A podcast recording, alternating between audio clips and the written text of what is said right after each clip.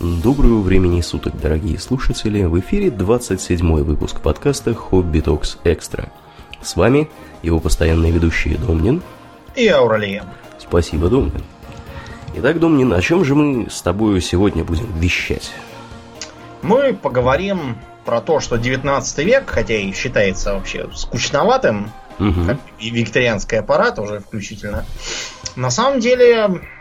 Тоже, в общем, можно было там повеселиться, если знать как, и иметь соответствующие таланты.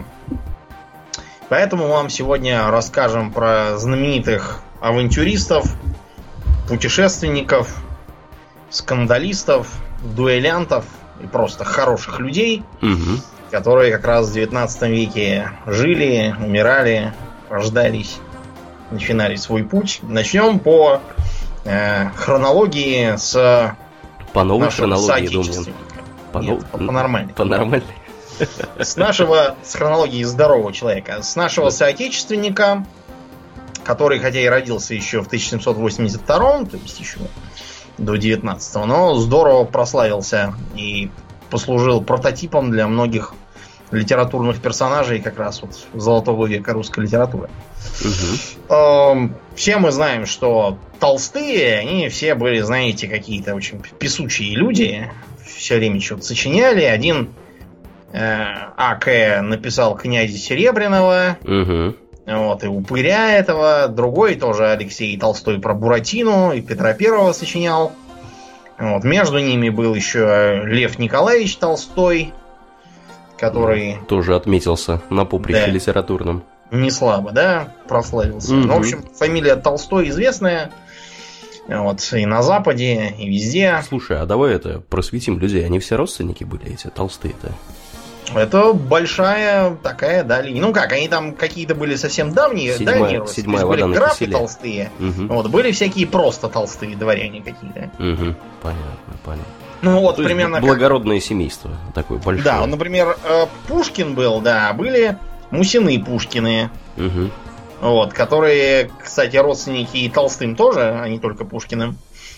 И в одном из своих стихов Пушкин говорит: я просто Пушкин, не Мусин. Ну, то есть, как бы, не из крутых, а из таких довольно захудалых Пушкиных. Так что да, там все... Мусины успели... Пушкина были круче, хочешь сказать. Да, ну, они были богатые, да, достаточно знатные, а вот Пушкин был так... Нищеброд. Ну да, он только стишки пописывал, этим и кормился. Ну вот, а был еще, помимо всех этих писателей и прочих замечательных людей, у Толстых такой интересный представитель по кличке Американец. Американец?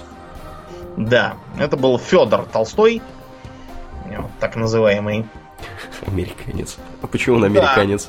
Да. Ну вот сейчас я тебе расскажу, почему американец. Значит, с детства Федя был очень трудным ребенком, там мучил животных, мучил людей, всех мучил, кто попадался под руки. И ни на какие попытки его приструнить, там увещевать, пороть, оставлять без обеда, запирать в темном чулане, все это на нее совершенно не действовало. Абсолютно. Так что, когда он подрос, было ясно, что тут от воинской службы с такими данными не отвертеться. Ну и вообще, толстые на тот момент были не очень, скажем так, богатые, потому что они в 18 веке, там же была эпоха дворцовых переворотов, они там пару раз не совсем так перевернули, как было надо. Не на тех поставили. Да, не на тех поставили, так что там их многих взяли под белые руки. И, в общем, дела были не то чтобы плохие, но и не слишком хороши, так что они все старались перестраиваться на службу. Так, чтобы сидеть там по деревням и чаи распивать в окружении крепостных, это было не по их. Слишком дорогое честь. Удовольствие. Да, так что Федора Толстого отправили в морской корпус. С пейсмарином. Просто Марина. Да, с Марином. Там он стал выделяться, во-первых, своими академическими успехами в те моменты, когда ему хотелось их проявлять. Вот, хотелось не всегда. И своими поведенческими неуспехами, которые вот как раз ему проявлять хотелось круглосуточно. Постоянно. Да, значит, его постоянно сажали на гаутвахту. На гаутвахте он тоже буянил, его переводили в холодную. Но, в общем, опять никакого не было спасу. И в итоге было решено, что, с одной стороны, это, конечно, гражданин весьма могучий и талантливый. И, с другой стороны, для морской службы негоден. Негоден как раз потому, что корабль — это средство повышенной опасности, как бы сейчас сказали. Угу. Там нужны люди поспокойнее, которые не будут особо буйствовать, потому что куда ты денешься с подводной лодки. Да. Да. И оказалось, что флотоводцы очень грамотно все рассудили, потому что, ну, чуть попозже. Короче, было решено его отправить в гвардию. В гвардии Преображенский полк. Потому что было две категории военных, где как раз нужно было быть лихим буяном, все пропивать, проигрывать, драться на дуэлях. Вот, избивать штафирок. Это кто? Это подлые штатские. Штафирок? Вот, всячески там выпендриваться. В общем, это было либо гусары, либо гвардия. Я почему-то так и подумал, что это либо гусары, либо гвардия. В общем, считалось, что если вы в гвардии, при этом вы не должны всем подряд, у вас... В общем, не опухшая от пьянства морда, вы не дрались 4 раза на дуэли, вот, то какой же гвардеец, ну, собственно. Жизнь прожили зря. Да, предполагалось, что это все должно как бы быть оборотной стороной смелости, безрассудной храбрости и отваги, которые будут нужны, когда эта гвардия в бой пойдет. Угу. Вот, а лишних смирных нам не надо. Так что к ним было достаточно снисходительное отношение, но для Толстого даже и этого отношения было слишком мало. И вот 2 раза выгоняли из Преображенского с переводом в какой-то там Новохоперск дальний. Угу. Но каждый раз это все отменяли и отдавали его обратно. Заберите его обратно. Ну, да. Один раз было так, что просто там отменили, а другой раз он даже тут доехал, но, в общем, там сказали, что, знаете, держите его при себе, пожалуйста, и не присылайте больше таких. Был случай, когда в Москву приперся один немец по фамилии Гарнер. Так. Он занимался аэронавтикой, то есть попросту запускал воздушные шары собственной конструкции. Тогда это было очень круто. Это было самое начало 19 века. Рекогносцировки? Ну, в том числе. Примерно как раз в те же годы, там, по-моему, на 3 года до этого, Наполеон применял... Или не Наполеон был. Ну, короче, кто-то применял для бомбардировки Венеции. Не Наполеон, наверное, австрийцы скорее. Несмотря на то, что бомбардировка, с своей точки зрения, ничего, в общем, не принесла, но венецианцы настолько охренели, что решили лучше сдаваться сразу. Еще что-нибудь придумают. В общем, и Гарнер, чтобы популяризировать все это дело, тогда без шоу-бизнеса в науке было никак, иначе никто финансировать просто не будет. И он всем предлагал с ним полететь, в расчете на то, что дураков не найдется, летать на неизвестно чем. Но Толстой, в общем, туда залез, сказал: давайте все, взлетаем. А оказалось, что шар на такого здорового лося совершенно не рассчитан. Их понесло к какой-то церкви, вот, и они зацепились за кресты. Так что неплохо. Гарнер там несколько часов висел, пока не приехали пожарные и не сняли его. Вот. А Толстой практически сразу спрыгнул на колокольню, слез на площадку с колоколами и ушел бухать. Не сидишь же в этом шаре. Да, вот он примерно так себя все время и вел. Это поведение периодически приводило к ссорам с людьми, с которыми лучше бы и не ссориться. Так. Да, он, в общем, разругался по пьяни с каким-то полковником, вот, и харкнул ему на мундир. Вот это обидно, на самом деле. Да, вот это как бы обидно было, и при этом полковник, получается, да, должен был вызвать его на дуэль, что осложнялось двумя моментами. Первое. Дуэли с настолько вышестоящими запрещались. Угу. Ну, то есть они вообще запрещались, но эти особенно запрещались. В смысле, эти действительно запрещались. Ни в какие ворота уже не лезли. Да, Проблема вторая. Если бы они там постреляли там в воздух и разошлись, то еще бы ладно. Но с Толстым такой фокус не проходил. Вот, он и стрелял, и рубился, так что от него обычно живьем уйти было трудно. Так что полковник отдал Богу душу, а Толстому сообщили, что хватит с него, разжал вон в рядовые и отправили куда-то там в Сибирь. В очередной раз. Если бы, да, он был какой-нибудь там Иванов или Петров, то так бы все и было. Вот. Но он был все-таки Толстой, а Толстые хоть и растеряли былое влияние, но их зато было очень много. И все разные. Они все всей своей фамилией побежали по кабинетам, стали доказывать, что это просто трагическая ошибка, и нельзя ли что-нибудь другое придумать. Официально сделать было ничего нельзя, но тут подвернулась следующая... оказия. Рокировочка, да. Дело в том, что гражданин Крузенштерн, небезызвестный, вот, он решил отправиться в кругосветное путешествие на фрегате «Надежда». Ну, все знают. Это там как раз, где Рязанов, который там «Ты меня на рассвете разбудишь». Вот этот. Ну и там должен был отправляться Федор Петрович Толстой в качестве штатного художника. Федор Петрович Толстой ехать не хотел и говорил, что у него морская болезнь. Так что вместо этого получился Федор Иванович Толстой. Какая разница? Федор Толстой, Федор Толстой. Да, ну тот Толстой, этот Толстой, да. Тот Федор, этот Федор, какая разница? Таким образом, да, вместо Сибири он, ну так как в Сибирь он все равно попал, просто с другой стороны, потому что предполагалось, что они из Питера поплывут через Балтику, потом там по Атлантике мимо Канар, свернут к Бразилии, потому что там течение и ветер. Такой, потом завернут в Индийский океан, и вот так постепенно доберутся там где-то до Японии, там, до Гавайев и прочего. Ну вот. Поскольку рисовать наш Толстой не умел, в отличие от своего двоюродного брательника, он был записан как молодая благовоспитанная особа, отплывающая кавалер посольства в Японию. Ну, вы поняли, да, какой из этого кавалер благовоспитанный. Какое представление Япония составит из такого посольства. К счастью, в Японию он не попал, это как бы я сразу скажу, чтобы вы не волновались. Да. Может подумать, что японцы нас с тех пор ненавидят именно из-за этого. Да.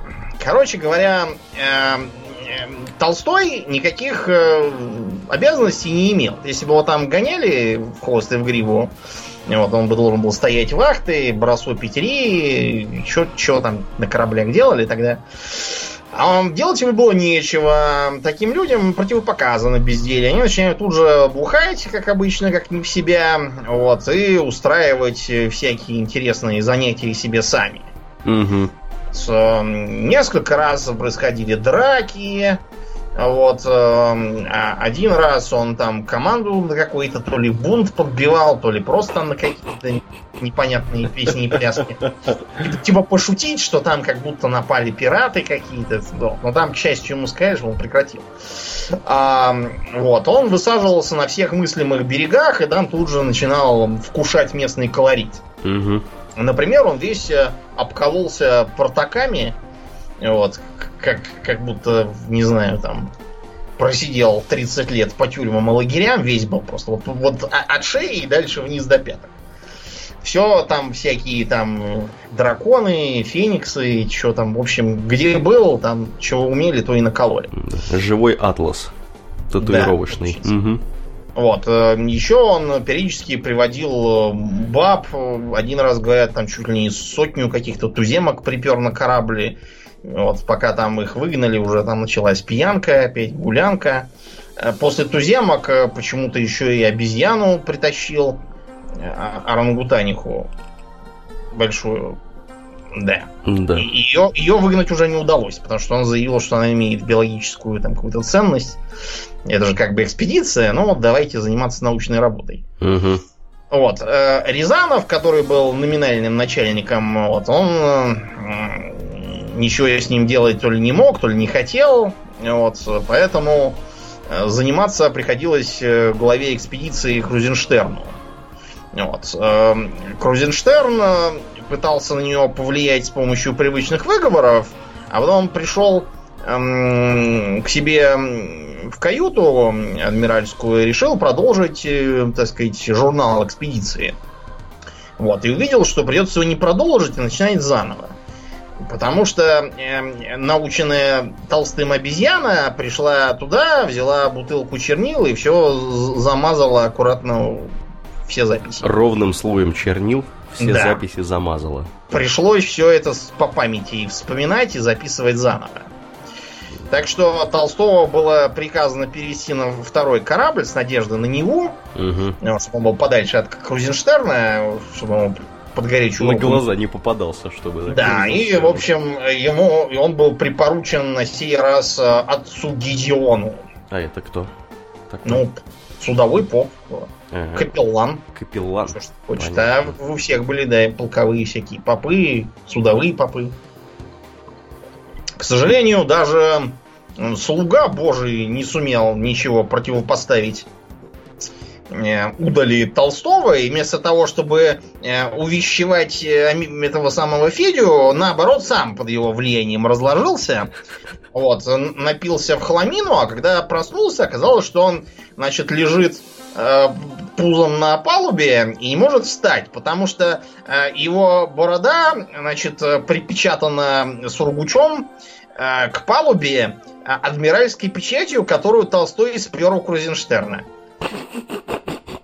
И Толстой тут при этом прибегает и говорит: а все, потому что ломать казенную печать нельзя. Это, между прочим, уголовное преступление, влекущее за собой самые неприятные последствия. Короче, поп пролежал чуть ли не до вечера, пока не пришли офицеры. И, в общем, офицеры просто отрубили ему бороду, чтобы печать не ломать. Да. Вот. И печать, так, я так понимаю, с остатками бороды, да, дальше тусила, похоже, на палубе. Так и была, наверное, да. Да. Короче говоря, Крузенштерн понял, что все методы воздействия, какие он мог придумать, исчерпаны. Остался старый морской обычай. Высадить его. Так сказать, высадить, да, с бутылью воды и пистолетом с одним патроном. Да. В общем... И таким образом он очутился... Тут вот расходится. То ли на Камчатке, а оттуда он как-то добрался до Алиутских островов, то ли сразу на Алиутских островах. Что его высадили. Непонятно. В общем, он высадили его вместе, кстати, с его этой орангутанихой. Да. Вот, чтобы, так сказать, духу не было. С там, оружием, небольшим запасом пороху, патронов, саблей и сухарями. И солонинами. Вот. Ну и дальше, что было, сказать трудно, потому что там с ним никого не было, что он там про себя рассказывал, это на его совести. В общем, считается, что он обезьяну, похоже, пустил на мясо, а возможно, просто не выдержала, все-таки это орангутан, ему на Алиутских островах делать нечего. Возможно, она сама померла. Потом он, в общем, прибился к местным тлинкитам, или алиутам, непонятно, к кому он прибился. Короче, каким-то местным аборигеном. Вот, женился даже на индейке и, в общем, обзавелся еще разными наколками вдобавок к прежним.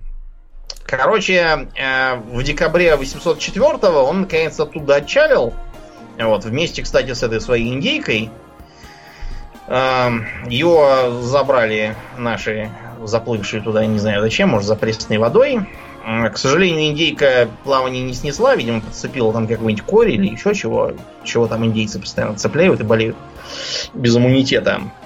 Вот. Его высадили на континент, и он пешим ходом через Сибирь, куда он, видите, все-таки попал, как я и говорил, добрался в Петербург. Интересно, куда, сколько он шел?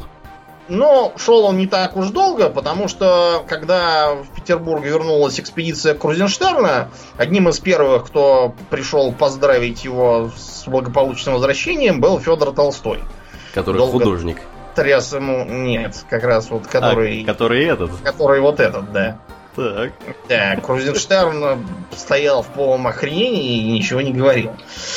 Вот после этого его и стали звать американец, потому что все эти острова, они считались за русскую Америку, и поэтому вот он американец. Помнишь, у Грибоедова там было в «Горе от ума», что там в Камчатку сослан был, вернулся алиутом? Да, да, это про него. Это про него, да. Понятно. Это про него. В общем, мужик отжигал. Не да, по-детски. Мужик отжигал. В общем, поскольку давняя история с мертвым полковником улеглась, американец взялся за старое и при этом добавил еще и карточные игры, в которых он очень ловко навострился передергивать и вообще жулить. При этом на него было совершенно невозможно никак повлиять. То есть, если ему говорить, что он шулер, то он тут же вызывал на дуэль. Вот, и дальше поняли, что.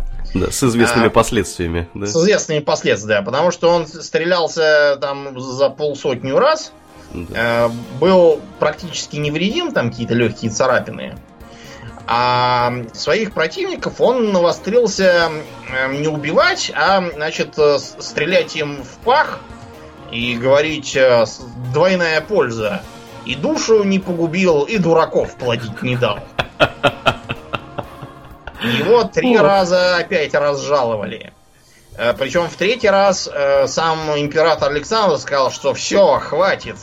Никогда больше его не производить ни в кого, пусть теперь до смерти будет в этих солдатах ходить. Uh-huh, но тут началась не вовремя шведская кампания, когда мы оттяпали Финляндию у них. Uh-huh. Вот, и он там проявил себя таким героем, что тут уже даже император ничего не мог поделать, его вернули обратно в офицеры. Знания и навыки пригодились, наконец-то. Да, да, знания и навыки пригодились. Дальше... Сразу бы его на войну бы отправить, на какую-нибудь, думаю. Ну, вот как бы, да. Прошу меня направить на текущую войну. Да. К сожалению, война со Швецией кончилась, а дальше как бы войны никакой не получалось, поэтому из-за следующего веселого приключения... Там он справа подрался на дуэли с одним и замочил его из-за того, что он якобы там что-то про сестру этого убиенного сказал не то. Угу. А потом еще и того, который передал, что он говорил про его сестру, он его тоже замочил. Угу. А это был как бы обер-церемонимейстер Нарышкин. Нарышкин, если что, это вот мама Петра Первого, например, Нарышкина. Да. То есть это тоже не хухры-мухры люди. В общем, на сей раз его уже просто взяли под белые руки и посадили в Выборгскую крепость. Вот. После чего предполагалось, что он будет, отбыв там сколько-то месяцев, уволен с воинской службы и может идти куда хочет, чтобы его не видели. Угу. Но тут, к счастью, напал Наполеон. Значит, пришлось его выпустить оттуда и отправить на войну, где он, к сожалению, напился опять в хламину, упал с коня, его взяли в плен. Французы сперва очень обрадовались, потому что как бы Толстой, это уже была тогда известная фамилия, mm-hmm. да, в общем, граф, не какой-то там Иванов или Петров. Да. И сперва они обрадовались, а вот потом не очень. Потому что заковать такого в кандалы и сунуть во строк там в какую-нибудь или в яму, в зиндан, посадить было как-то неловко, это все-таки граф, да. Может обидеться. Вот, поэтому он просто ходил там по лагерю под честное слово, что не убежит. Но Толстой не собирался никуда бежать. Вот. Он вместо этого продолжил там бухать, играть в карты. И, короче, весь лагерь стал представлять собой какой-то тоже пьяный кабак, где все ссорились, стрелялись, играли в карты, все друг другу позадолжали, пропились. И считается, что это один из немногих в истории случаев, когда даже из плена выгнали вон. Сказали, заберите этого своего. Да. А то он тут у нас морально разлагает наше войско. Да. В общем, так что он как раз успел обратно как раз к Бородинскому сражению, очень удобно. Там его ранило в ногу, вот, и, в общем, он получил дальнейшие ордена, побывал в Париже и тоже там изрядно побухал. Вот, после чего ему присвоили чин полковника, выдали все мыслимые ордена, пожали руку и сказали, что все, достаточно, до свидания. Да. Вот. И отправили его, так сказать, на гражданку. На гражданке он первое время тоже изрядно гулял. Например, Пушкина чуть не убил. на дуэли, не дожидаясь Дантеса. Ну, Пушкин тоже, надо сказать, был тот еще товарищ. Пушкин тоже. Причем, и зная, что он такой, там в их тусовке было принято Пушкина, в общем, охранять и особо ему не давать с собой рисковать. Вот. И как-то раз он увидел, что Пушкин поссорился и вызвал на дуэль одного брутального гражданина. Вот, Толстой был избран в секунданты Пушкина. Но, в общем, у Толстого было такое ощущение, что Пушкин этой дуэли не переживет. Вот, так что они договорились, что в 9 утра проспавшийся Пушкин заедет домой к Толстому. Они поедут на место дуэли. Но пока Пушкин спал пьяный, Толстой сам нахамил этому гражданину, немедленно с ним стал стреляться и замочил его. Без затей. Да, когда похмельный Пушкин приехал к Толстому, было, что он сидит в трусах и никуда не спешит, потому что уже все. Прикрыл кончилось. Братана. Да, но потом они и с друг с другом тоже поругались и даже чуть не стрелялись, но тут, в общем, Жуковский насел на Пушкина, потому что он все-таки был его, как бы, за старшего, а Вяземский, соответственно, Толстого, и они, в общем, более-менее помирились, но потом не разговаривали дальше. С этого момента у него как-то немножко пошло на убыль, видимо, уже возраст там начался, то есть он вступал в самые разные пари безумного вида, вот, он как-то раз дуэлировал с каким-то моряком без оружия, значит, они должны были, сцепившись, кинуться в воду, и кто первый не выдержит, разожмет руки и поплывет на поверхность, тот и проиграл. Или как-то раз он заехал к благородному семейству Ергольских, вот, и там он просто поразил их 18-летнюю дочку, которая, в общем, начитавшись бредней всяких там по-латински и по-гречески, вот, там был такой Муций Сцевола, который руку сунул в огонь, чтобы проверить свое мужество. И Толстой такой говорит: да, мы сейчас ваше мужество легко проверим. Вот давайте, берите вот эту вот железку, раскаляйте ее докрасно и, в общем, берите в руку. Короче, в общем, Толстого погнали из дома поганой метлой, потому что... Да. Ну, а потом он более или менее притих, и единственное, что его расстраивало, это то, что его дети постоянно умирали. И он даже решил, что это как бы такая карма ему. Значит, он завел так называемый синодик, где перечислил всех, кого он убил. Причем он считал почему-то только тех, кого убил совсем, а не тех, кто там через пару дней помер от осложнений. И он, в общем, решил, что 11 его детей умрет. И действительно выжила только 12-я. Вот так его вот. Дочь, да.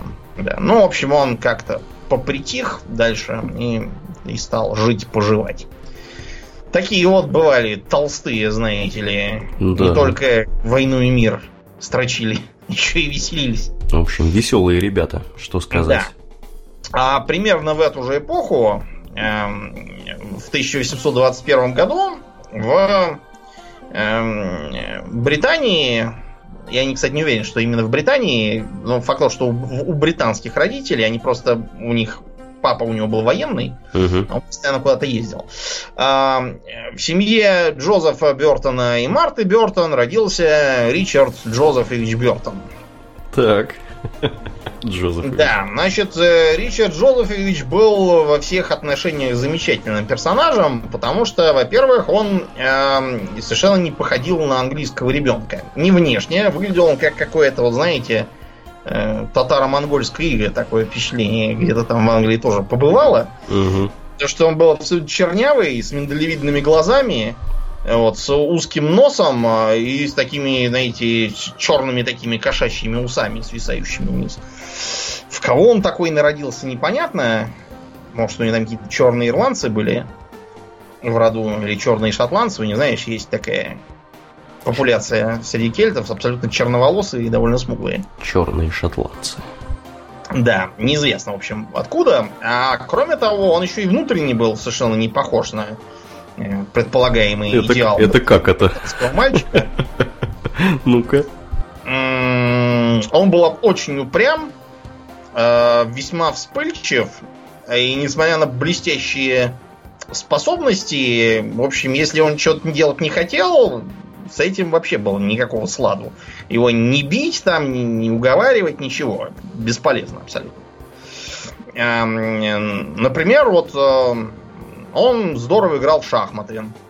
Причем играл как гроссмейстер. То есть ему не нужно было видеть доску, он мог в уме играть сразу на нескольких досках.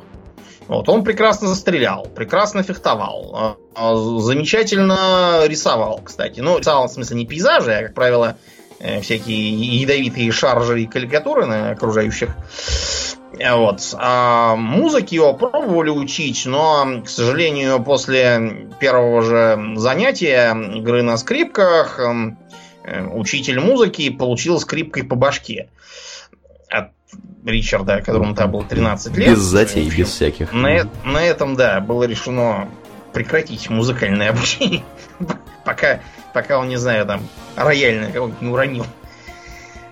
Вот. Все это осложнялось еще и тем, что они постоянно переезжали из-за вот этой карьеры военного у папы. И он учился то там, то сям, жил то во Франции, еще где-то там. В общем, много где он жил. В Англии, кстати, жил довольно мало, если так посчитать.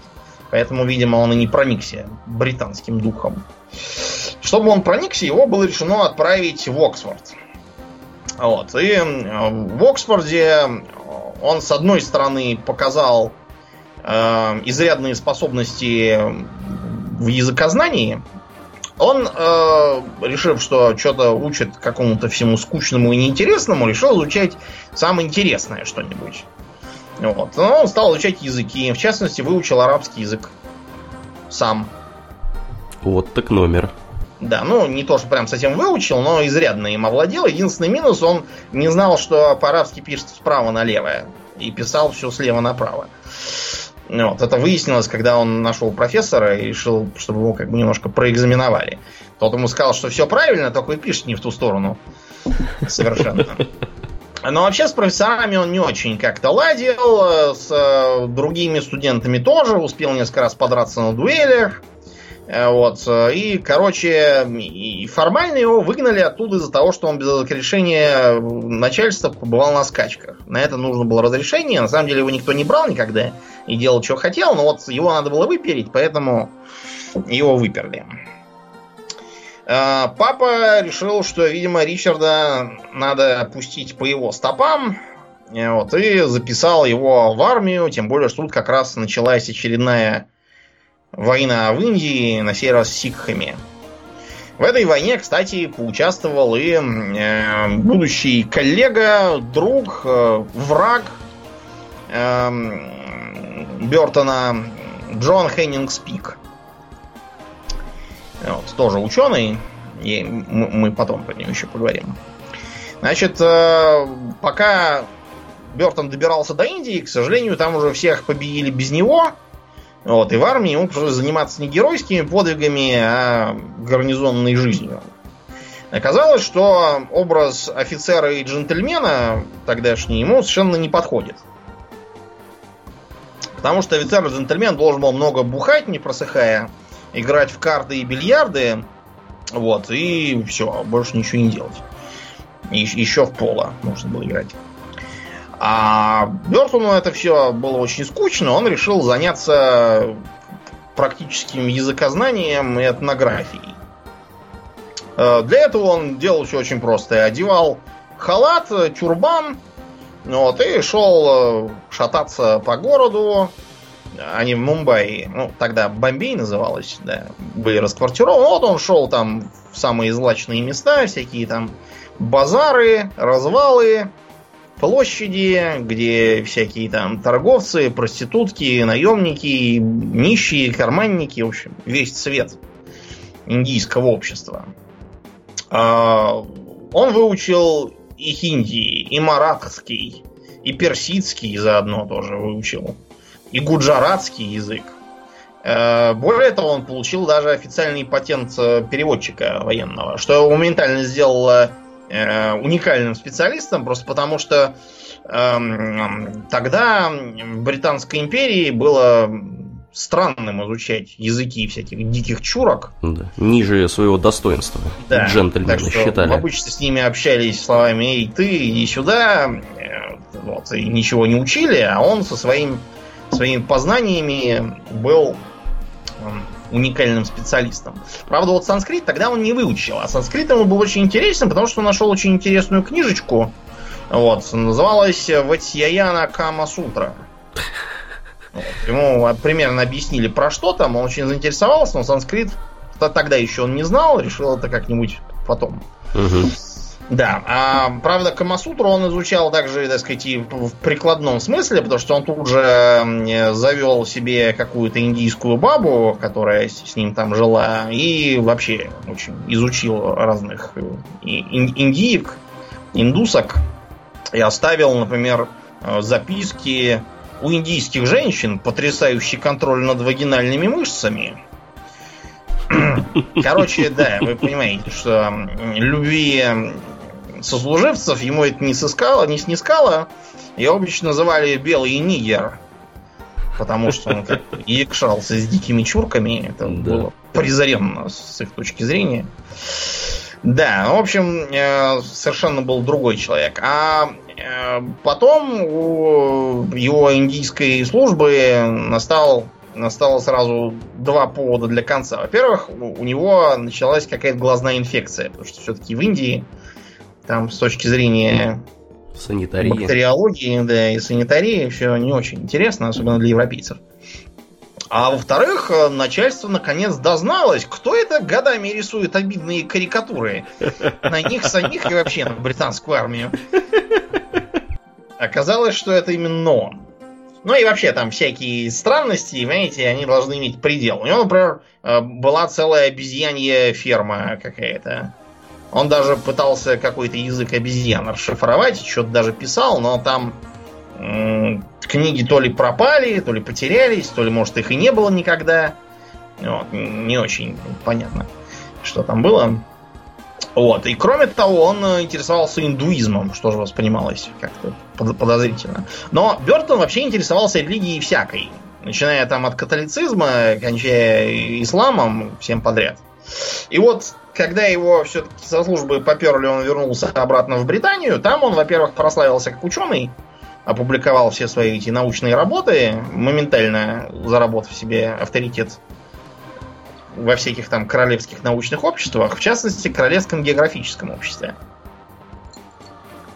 И это географическое общество интересовалось таким знаковым городом, как Мекка. Потому что в Мекку до сих пор никого, кроме мусульман, не пускают. Вообще. Тогда тем более. Угу. Представление о том, чего там в этой Мекке и вообще во многих местах на Востоке, куда иноверцев не впускали, у европейцев не было, а им хотелось это знать. Бёртону тоже. Поэтому Бёртон решил подойти к вопросу капитально. Создать себе непробиваемую легенду, что он на самом деле там какой-нибудь турок, араб, мусульмане, неважно кто. Значит, поэтому он все разработал по уму. Во-первых, значит, звали его теперь Абдалла. Абдалла ибн Юсуф.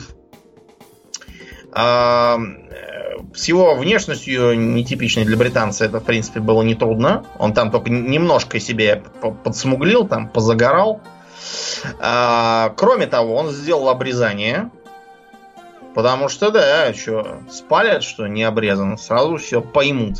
На какие жертвы пришлось пойти ради науки? Да, я же говорю, это люди-то были вообще, так сказать, корабли-то были деревянные, но люди были железные, да?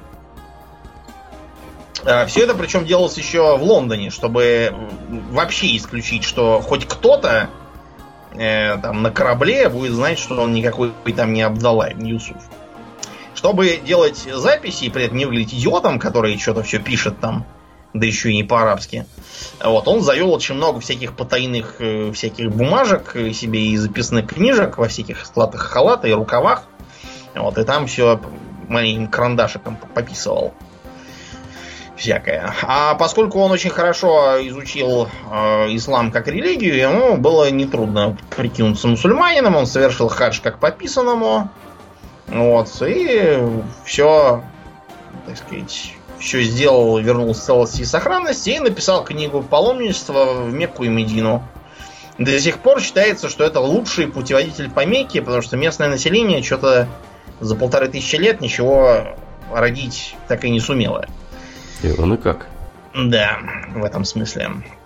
Вот. Следующим интересным городом мусульманского Востока был сомалийский Харэр.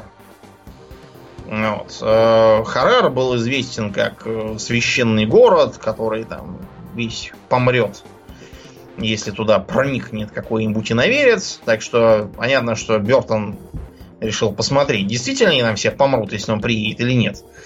Или вранье это все. Вот. Так что он тоже решил замаскироваться. На сей раз он изображал араба по имени Мирза Абдулла. Вот. И завел там себе друзей, рассказывал им сказки «Тысячи и одной ночи», которые он успел как раз прочесть в рамках подготовки. А в Сомали, как выяснилось, они что-то ничего и не знали. Отсталые какие-то были. Вот. Кроме того, он провел инспекцию вагинальных мышц и у сомалиек тоже. И тоже оставил об этом записки, что, значит, она может сжать их так, что причинит боль мужчине. В общем, экспериментировал на себе фактически. Да, интересный гражданин. К сожалению, в Сомали оказалось, что помимо вагинальных мышц еще довольно распространен сифилис. Вот, так что он потом долго лечился. Да. Город, к сожалению, ничего интересного из себя не представлял. То есть, видимо, это когда-то там давно, 1000 лет назад, он мог считаться мега-мегаполисом. А в конце 19 века ничего, на самом деле, особенного.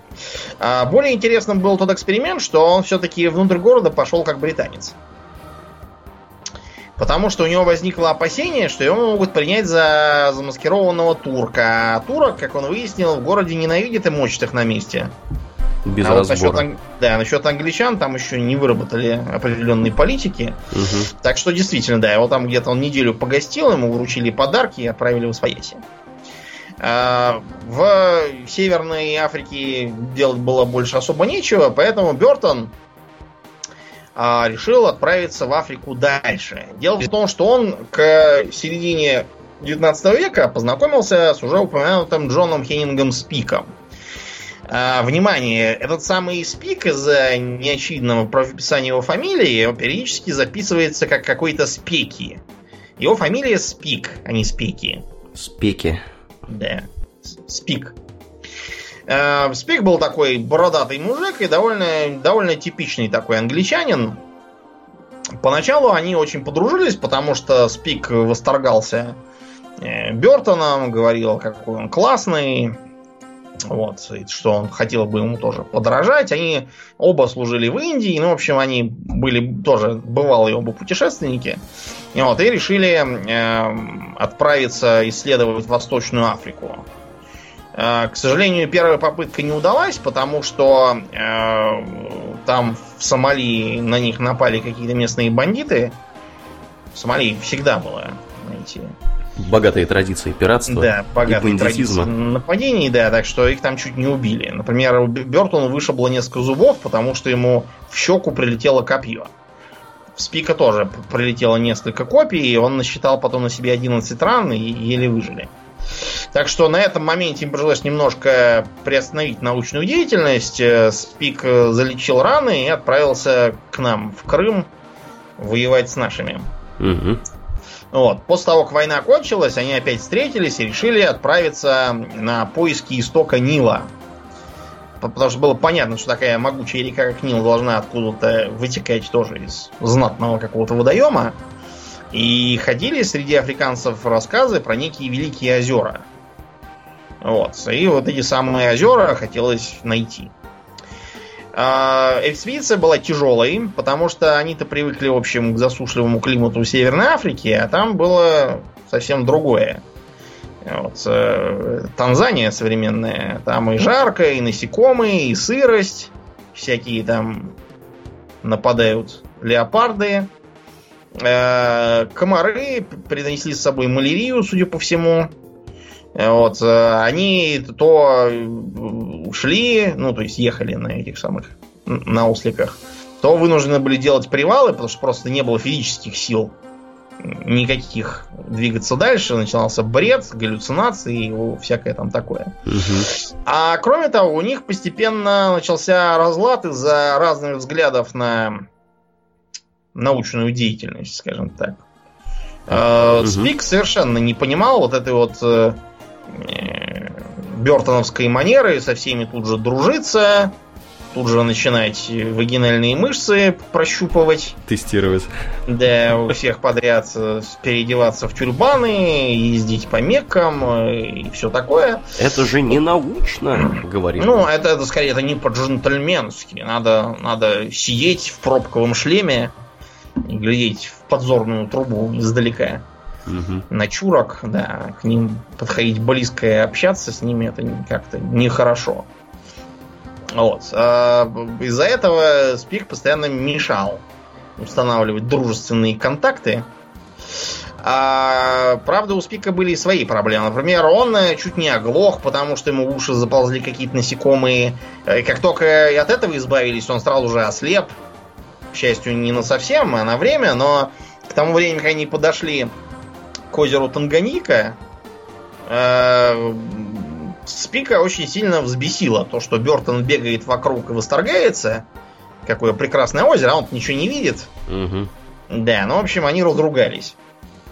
Кроме того, вообще экспедиция явно разваливалась, потому что у них не было топографического оборудования. Ну, то есть, оно было изначально, просто часть сперли, часть потеряли, часть сломали, пока шли. Вот, поэтому карту сделать было нельзя. Пришлось как-то, знаете, там на глаз все это нарисовать на бумажке, запомнить более-менее. И на этом основании делать выводы. Значит, Танганику Бёртон предложил считать за искомый исток Нила. Спик, который его не видал, ничего на эту тему не сказал, но когда он прозрел, а Бёртон, наоборот, заболел и слег, Спик решил сам прогуляться по окрестностям и набрел на озеро Виктория. И сказал, нет, вот это, наверное, исток Нила. На этой почве они тоже моментально разругались, потому что, во-первых, один говорил, что одно озеро, другое другое, а во-вторых, Спик не стал дожидаться, когда Бёртон выздоровеет и с ним сможет вернуться, а первый уехал в Англию, и первый выступил в Королевском географическом обществе, и первый получил всю славу, и первый застолбил, так сказать, свою научную гипотезу о том, что именно Виктория. Вот козлина. Да, это учитывая, что Бёртон был такой довольно колючий человек, и он из-за всякой ерунды мог вызвать на дуэль и замочить нахрен. Вот, Спик, знаете, рискнул своим здоровьем здорово.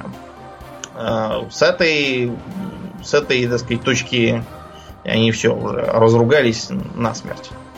Для Спика это все кончилось плохо. Кстати говоря. Это как? Потому что, ну, кончилось тем, что, в общем, еще там после пары экспедиций из-за того, что Спику не удалось никаких вещественных доказательств своей идеи, кроме своего мнения, доставить. А мнение Бёртона тоже было весомым. Им были назначены специальные дебаты. На эти дебаты Спик не попал. По уважительной причине умер от огнестрельного ранения.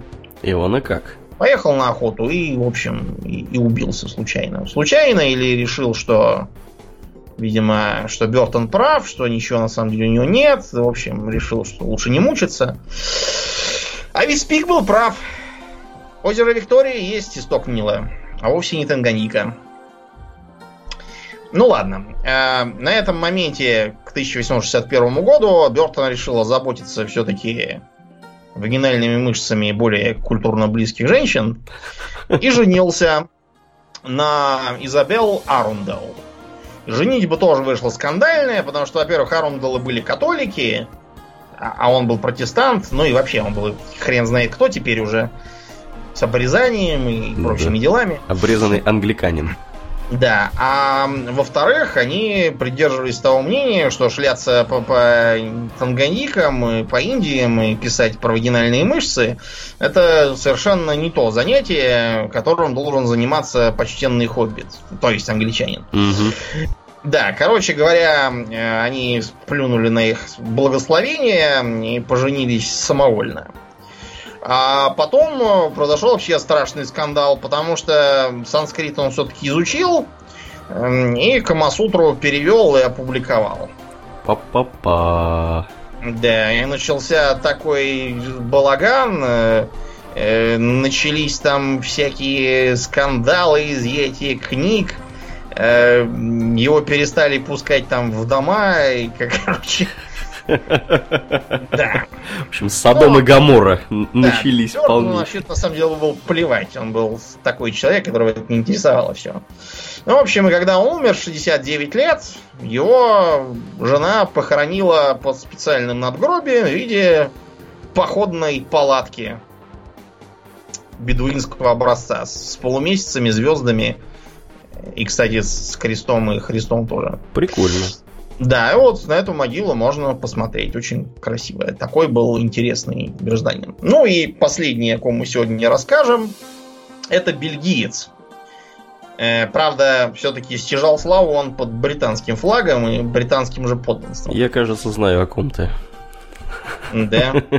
Нет, это не Пуаро. Нет, нет. Это другой бельгиец. Другой бельгиец. Очень, очень агрессивный бельгиец. Да, очень агрессивный бельгиец по имени Адриан Картон де Виар. Или де Виард. Я так и не понял, на самом деле, как это правильно. Ну, в общем, он вообще-то известен как де Виард в Британии, поэтому так его и будем называть. Де Виард известен по своей автобиографии, озаглавленной «Счастливая Одиссея» с предисловием Уинстона С. Чёрчилля. Вот мне, например, Уинстон Чёрчилль бы не написал предисловие к моей автобиографии. А к Де Виарту он написал. Ну, где ты и где Де Виард? Начнем с... Ты доживи до того возраста, до какого Де Виард дожил. Начнем с этого. Да, столько ран при этом. В общем, Де Виард был знатный такой аристократ бельгийский. Даже ходили слухи, что он... родственник бельгийского короля правящего. Я тебе скажу по секрету, в Бельгии каждый четвертый родственник бельгийского короля, чтоб ты знал. На самом деле, да. Ну, короче, у него тоже была довольно бурная жизнь. Родился он в 80-м году, в конце 19 века, и тоже, как и два предыдущих наших сегодняшних экспоната, он... провел бурное детство. Значит, жил он поначалу в Каире, выучился по-арабски. Вот. И после того, как он, так сказать, вошел в возраст лет, папа направил его в Оксфорд тоже. И он тоже там не очень прижился, прямо скажем. То есть он очень хорошо успевал в спорте. Это при том, что изначально он был довольно хилым ребенком. Вот, но он взялся, видимо, за свое физическое здоровье сознательно, поэтому он и в футбол здорово играл. И капитаном команды, кстати, стал. И в теннис наигрывал, и вообще там всякое. К сожалению, по академическим предметам, не спортивным, Де Виард не очень успевал. Вот. И вообще ему казалось, что совершенно зря он в этом Оксфорде протирает штаны. И он решил просто уйти в армию. Поскольку в бельгийскую армию надо было далеко ехать, в Бельгию из Оксфорда, и папа бы 100% пронюхал про это дело и вмешался, поэтому он просто пошел на ближайший вербовочный пункт, который был, разумеется, британским. Да. Прикинулся британцем. Прикинулся, да, британцем, он нам немножко себе фамилию переврал и возраст поменял, чтобы его не спалили, что это никто иной, как Адриан Картон. Вот. Посидев в учебке, кстати, его тоже это так пробесило, ему хотелось ехать кого-нибудь там воевать. Вот, его отправили, наконец, в Южную Африку, где шла англо-бурская война.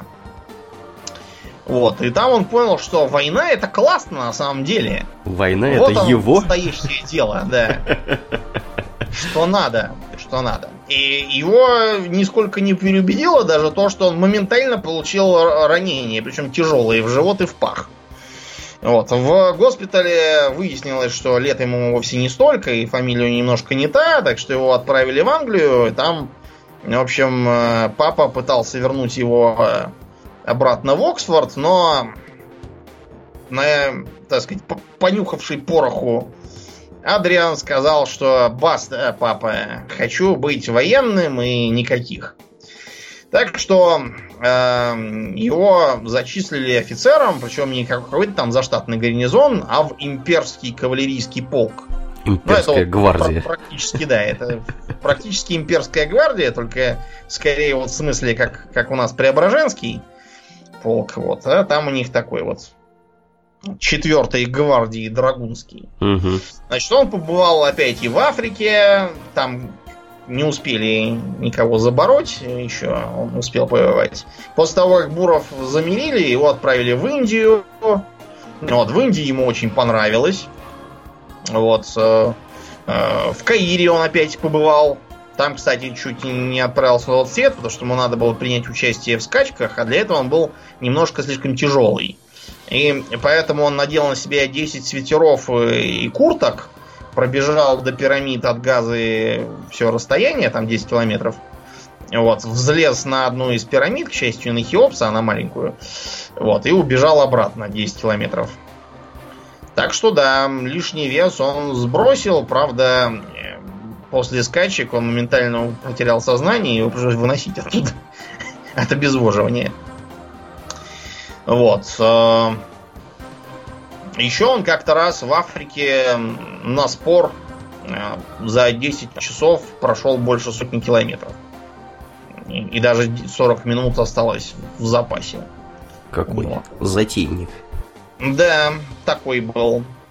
А буквально уже в конце прекрасной эпохи, в 908-м, он внезапно взял и женился. Причем тоже не на ком-то там, а на герцогине Фредерике Марии Каролине Генриетте Розе Сабине Франциске Фуггер фон Бабенхаузен. Бабенхаузен это 5. Да, Фуггер, я бы сказал, 5, потому что это была такая банкирская контора в средние века, если что. И даже родил с ее помощью 2 дочерей.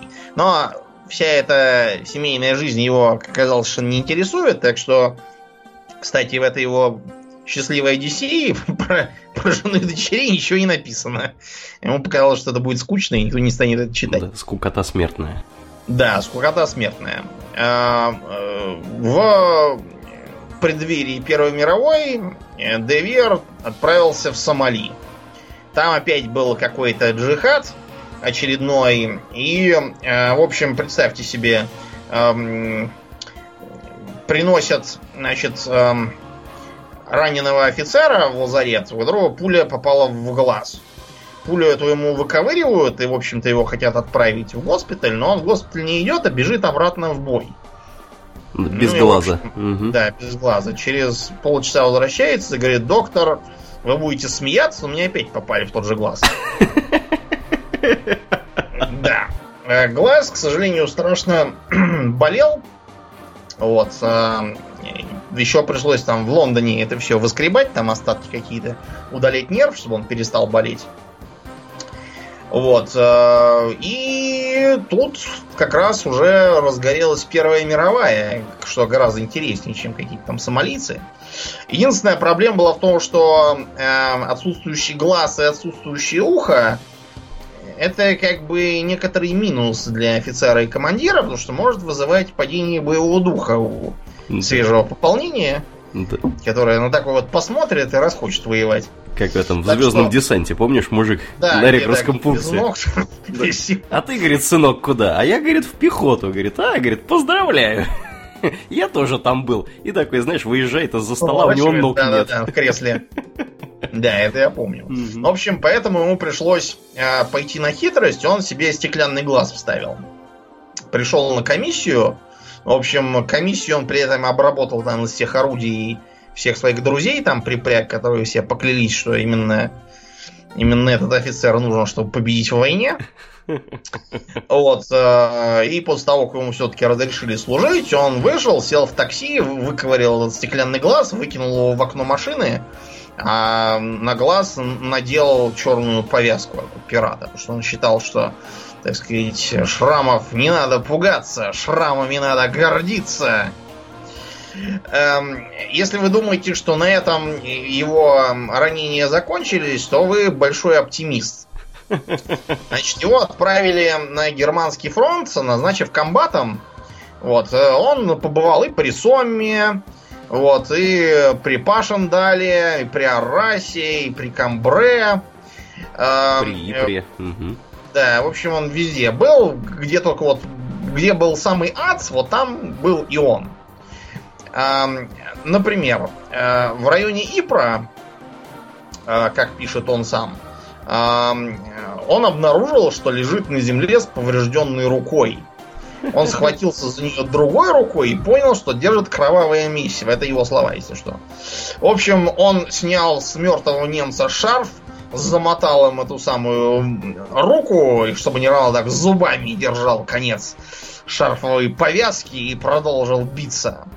В общем, в лазарете полевой врач посмотрел и сказал, что как бы руки-то у вас никакой уже нет, тут как бы два пальца, вот мизинец и безымянный так вот еще кое-как держится, все остальное оторвано. Ну, в общем, и врач сказал, все, так сказать, отправляем вас в Лондон, там вот вас ампутируют, будете проходить реабилитацию, вот, Девер... физиотерапия. Угу, да, Девер говорит, какой еще Лондон, давайте ампутируйте здесь, и все, никаких реабилитаций, и обратно на войну. Врач говорит, нет, я на себя не возьму такую ответственность, там, может быть, это можно еще спасти, ну и тут, в общем, Девер такой... Берет так второй рукой себя за эти два пальца, так хлыще отрывает хрена и выкидывает. Вот, в общем, на этом стало ясно, что да, никакой Лондон его отправить не получится. Вот, и его пытались лечить на месте. Проблема в том, что рука все равно не заживала, и приходилось ее по кусочкам открамсывать и молиться, что дальше она гнить не будет. А чтобы все было еще веселее, оказалось, что у него аллергия на анестезию. Повезло ему, да. Повезло, да, что все как-то, знаете, в стиле терпи, милый, терпи. Вот как мне операцию делали.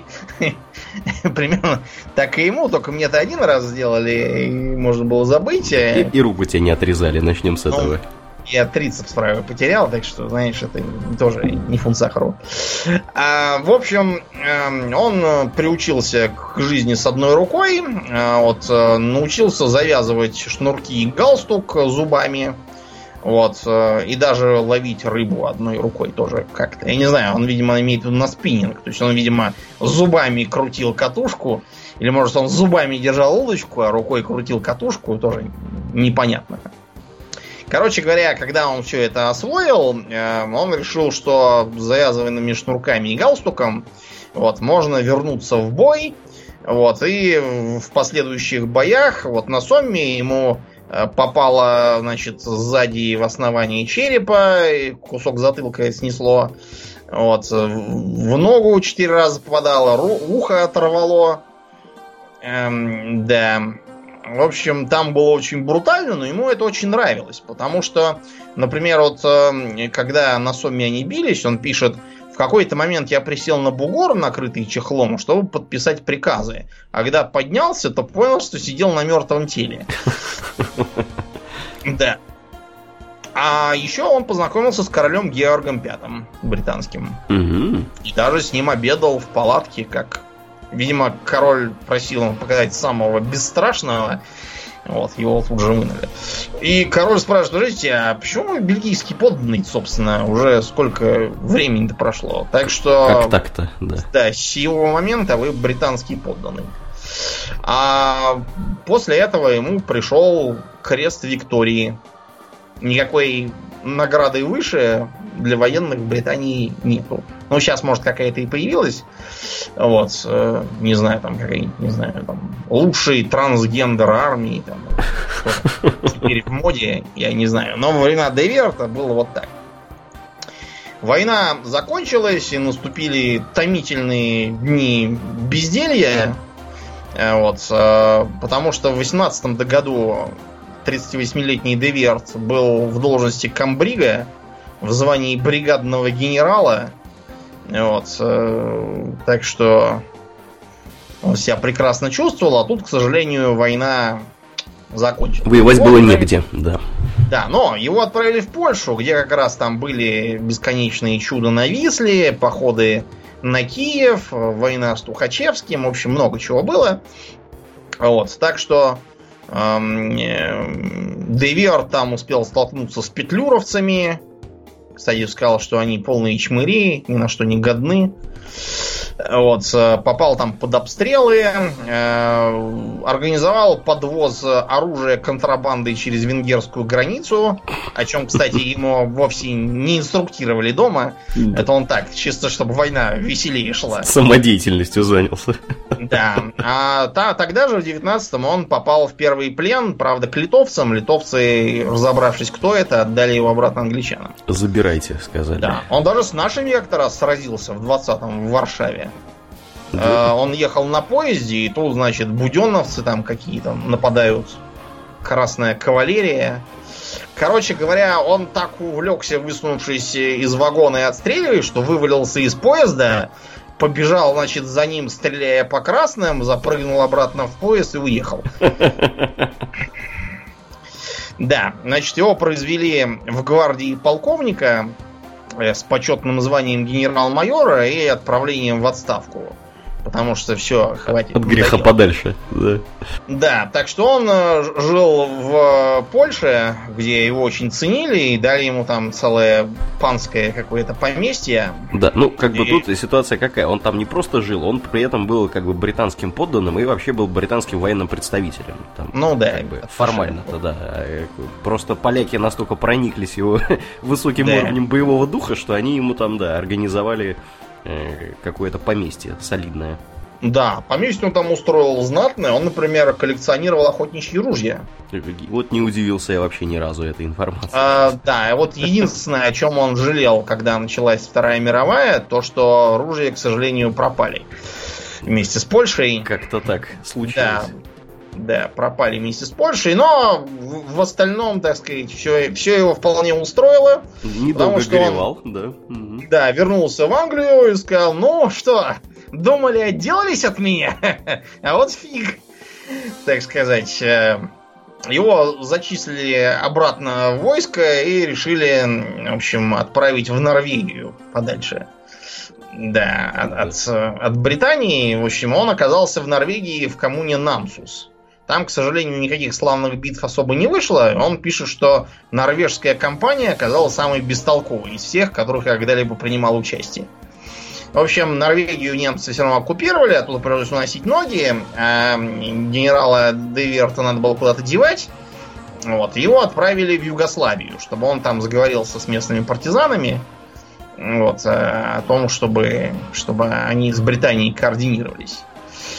Летели они через Средиземное море, и, к сожалению, самолет чего-то поломался и упал в воду.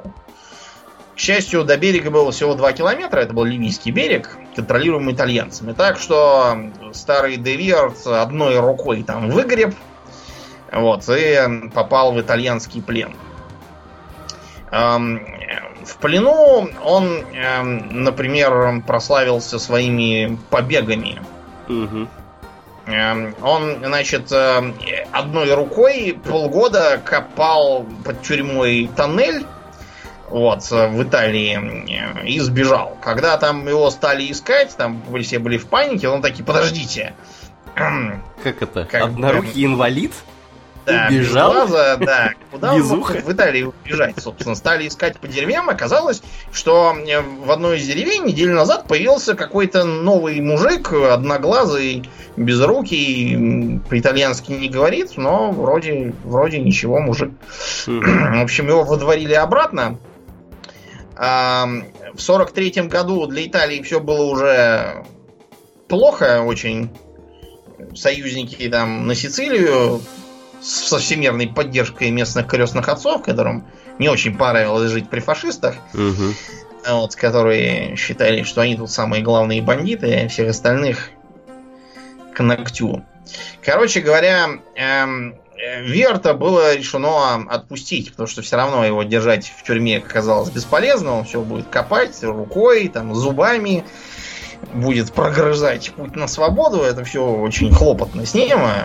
Вот. А шлепнуть его нельзя, потому что война заканчивается, и, в общем, излишне скандализировать общественность не стоит. Так что его было решено отправить обратно. Но и это тоже не удалось сделать так просто. В общем, отправка задержалась на 3 дня. Дело в том, что когда ему предоставили гражданскую одежду, де Виар сказал, что ему нужен нормальный костюм, а не какие-то тряпки итальянского сутенера. Пришлось искать ему портного, который шил ему нормальный с точки зрения британца костюм. Так что его вернули в Британию. В Британии сказали: господи, опять он живой оказался. Когда же это уже кончится? Сколько уже можно, да. Да. Так что, в общем, де Виарту пришлось идти к некоему Уинстону С. Чёрчиллю, который вот как раз написал ему предисловие к книжке.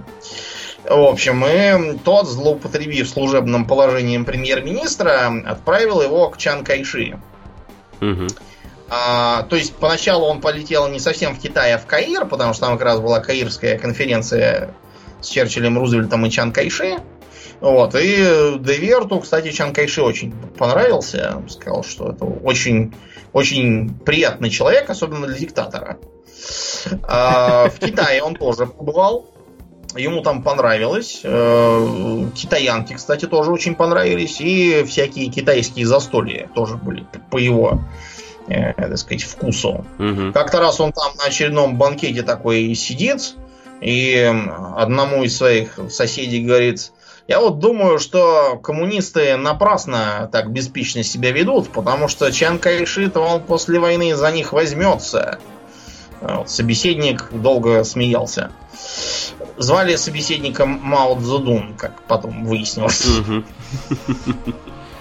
Вот. Ну, и когда войны закончились, дедушка решил, что теперь уже, видимо, будет какая-то ядерная война, совершенно не такая, как ему нравится, и решил заняться все-таки своей семейной жизнью. Он овдовел и женился на другой, на 25 лет моложе.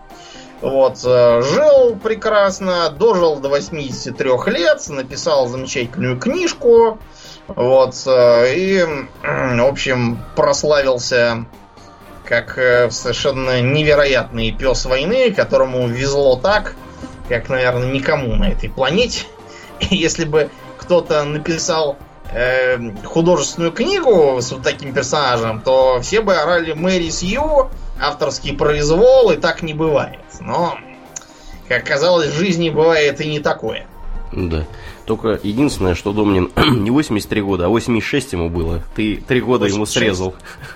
Да, ну я просто в 3 местах видел, что 83. Наверное, да. Ну, может, 80. Ну, в общем, старый был очень. Старый был мужик. Ключейка, в котором куча пуль, осколков, одного глаза нет, уха нет, руки нет. Да. Ничего нет. В общем, удивительное здоровье. Да, вот такой был, да, брутальный персонаж. Угу. Но, да, надеемся, было весело. Потому что, несмотря на то, что многие вещи, которые творили наши сегодняшние герои, вообще-то довольно печальные, но они это делали с таким энтузиазмом, да, что невозможно не сопереживать. Это точно, это точно. Да, ну и на этом будем мы закругляться.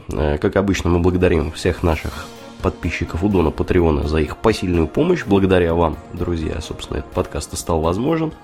А я напоминаю, что вы слушали 27-й выпуск подкаста «Хобби Токс Экстра», и с вами были его постоянные ведущие Домнин и Аурельян. Спасибо, Домнин. Всего хорошего, друзья. Пока.